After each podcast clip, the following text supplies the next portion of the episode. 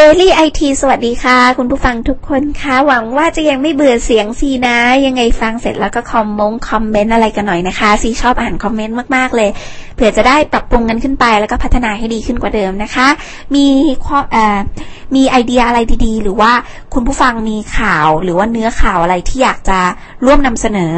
หรือรวมไปถึงแบบร่วมให้ข้อมูลเพิ่มเติมอะไรเงี้ยที่ซี่ไม่ได้พูดถึงมีหลาย ๆ แง่มุมอะไรเงี้ยค่ะ ก็อยากจะให้ช่วยกันนำเสนอสักนิดนึงแล้วกันเนาะการนำเสนอจากซีมุมเดียวอาจจะยังไม่พอก็ได้กูรูหลายคนก็ออกจะเก่ง ๆ ในออนไลน์ซีก็ติดตามบล็อกของหลาย ๆ คนเหมือนกันนะ เจอกันในงานบางทีก็แบบมีการทักทายว่าเป็นแฟนคลับของบล็อกไอทีของหลาย ๆ คน แต่ว่าฟ้าของซีซีก็พยายามทำให้คนที่แบบไม่ได้ชอบไอทีอะมาชอบไอทีได้ ก็หวังว่าจะเป็นแรงบันดาลใจดีๆ ให้คนเห็นว่าเทคโนโลยีง่ายขึ้นนะคะ เอาล่ะ เรามาคุยกันเรื่อง iPhone กันสักหน่อยไหมดูคนจะชอบเรื่อง iPhone ซีขอคาดการณ์ให้นิดนึงว่าอีกหน่อย iPhone เนี่ยน่าจะเปลี่ยนเลนส์ได้ เออ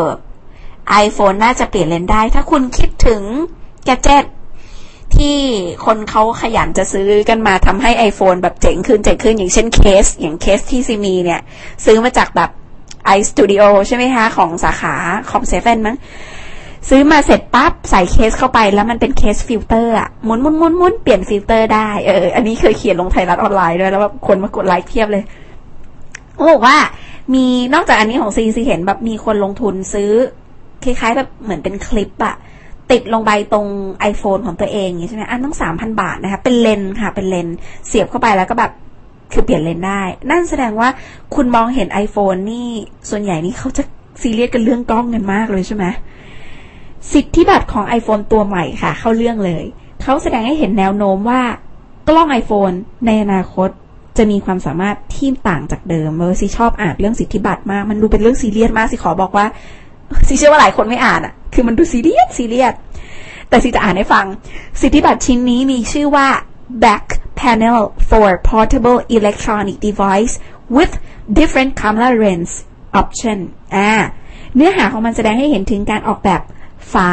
หลัง iPhone นึกภาพตาม ฝาหลัง iPhone ที่สามารถถอดออกมา เพื่อเปลี่ยนเลนส์กล้องได้ พอบอกว่าถอดฝาหลังได้นึกถึงโนเกีย3310 รุ่นเก่าที่เปลี่ยนฝากันกระจายเลยอะจำได้ตอนนั้นโอ้โห เปลี่ยนมัน แต่ต่อไปฝาหลัง iPhone จะถอดออกมาเปลี่ยนเลนส์กล้องได้ และสิเชื่อว่าถ้าวันที่ฝาหลัง iPhone ถอดออกมาได้นะ ต่อไปนะคะเคสไม่ต้องซื้อซื้อเป็นฝาหลัง iPhone แทนค่ะ นอกจากนี้ค่ะสิทธิบัตรตัวนี้ที่บอกว่าเขาจะออกแบบฝาหลัง iPhone ให้ถอดออกมาเปลี่ยนเลนได้เนี่ยนะ ผยให้เห็นถึงความเป็นไปได้ออปชันอื่น ๆ ของฝาหลัง อย่างเช่นอย่างที่ซีบอกฝาหลังที่มี IR cut filter คือสำหรับถ่ายรูปขาวดำในสภาวะแสงน้อย เลน close up ถ่ายภาพระยะใกล้ เลน buffer ที่ช่วยเพิ่มความยาวโฟกัส ลดระยะชัดลึกของภาพ โอ้โห เทพไปไหน นอกจากเลนแล้วฝาหลังยังทำงานร่วมกับองค์ประกอบอื่นๆอื่นๆอื่นๆอย่างเช่นแบตเตอรี่สำรองอีกด้วยค่ะ ฝาหลัง iPhone ในยุคถัดไปนี่น่าตื่นเต้นมากเลยทีเดียว แต่ว่านี่คือฝาหลังที่วิเคราะห์ได้เลยว่าอีกหน่อย iPhone จะเปลี่ยนเลนได้ แปลกมากอะสิทธิบัตรชิ้นนี้จดไว้ประมาณช่วงธันวาคม 2016 เดือนหลังจาก iPhone 4 เปิดตัว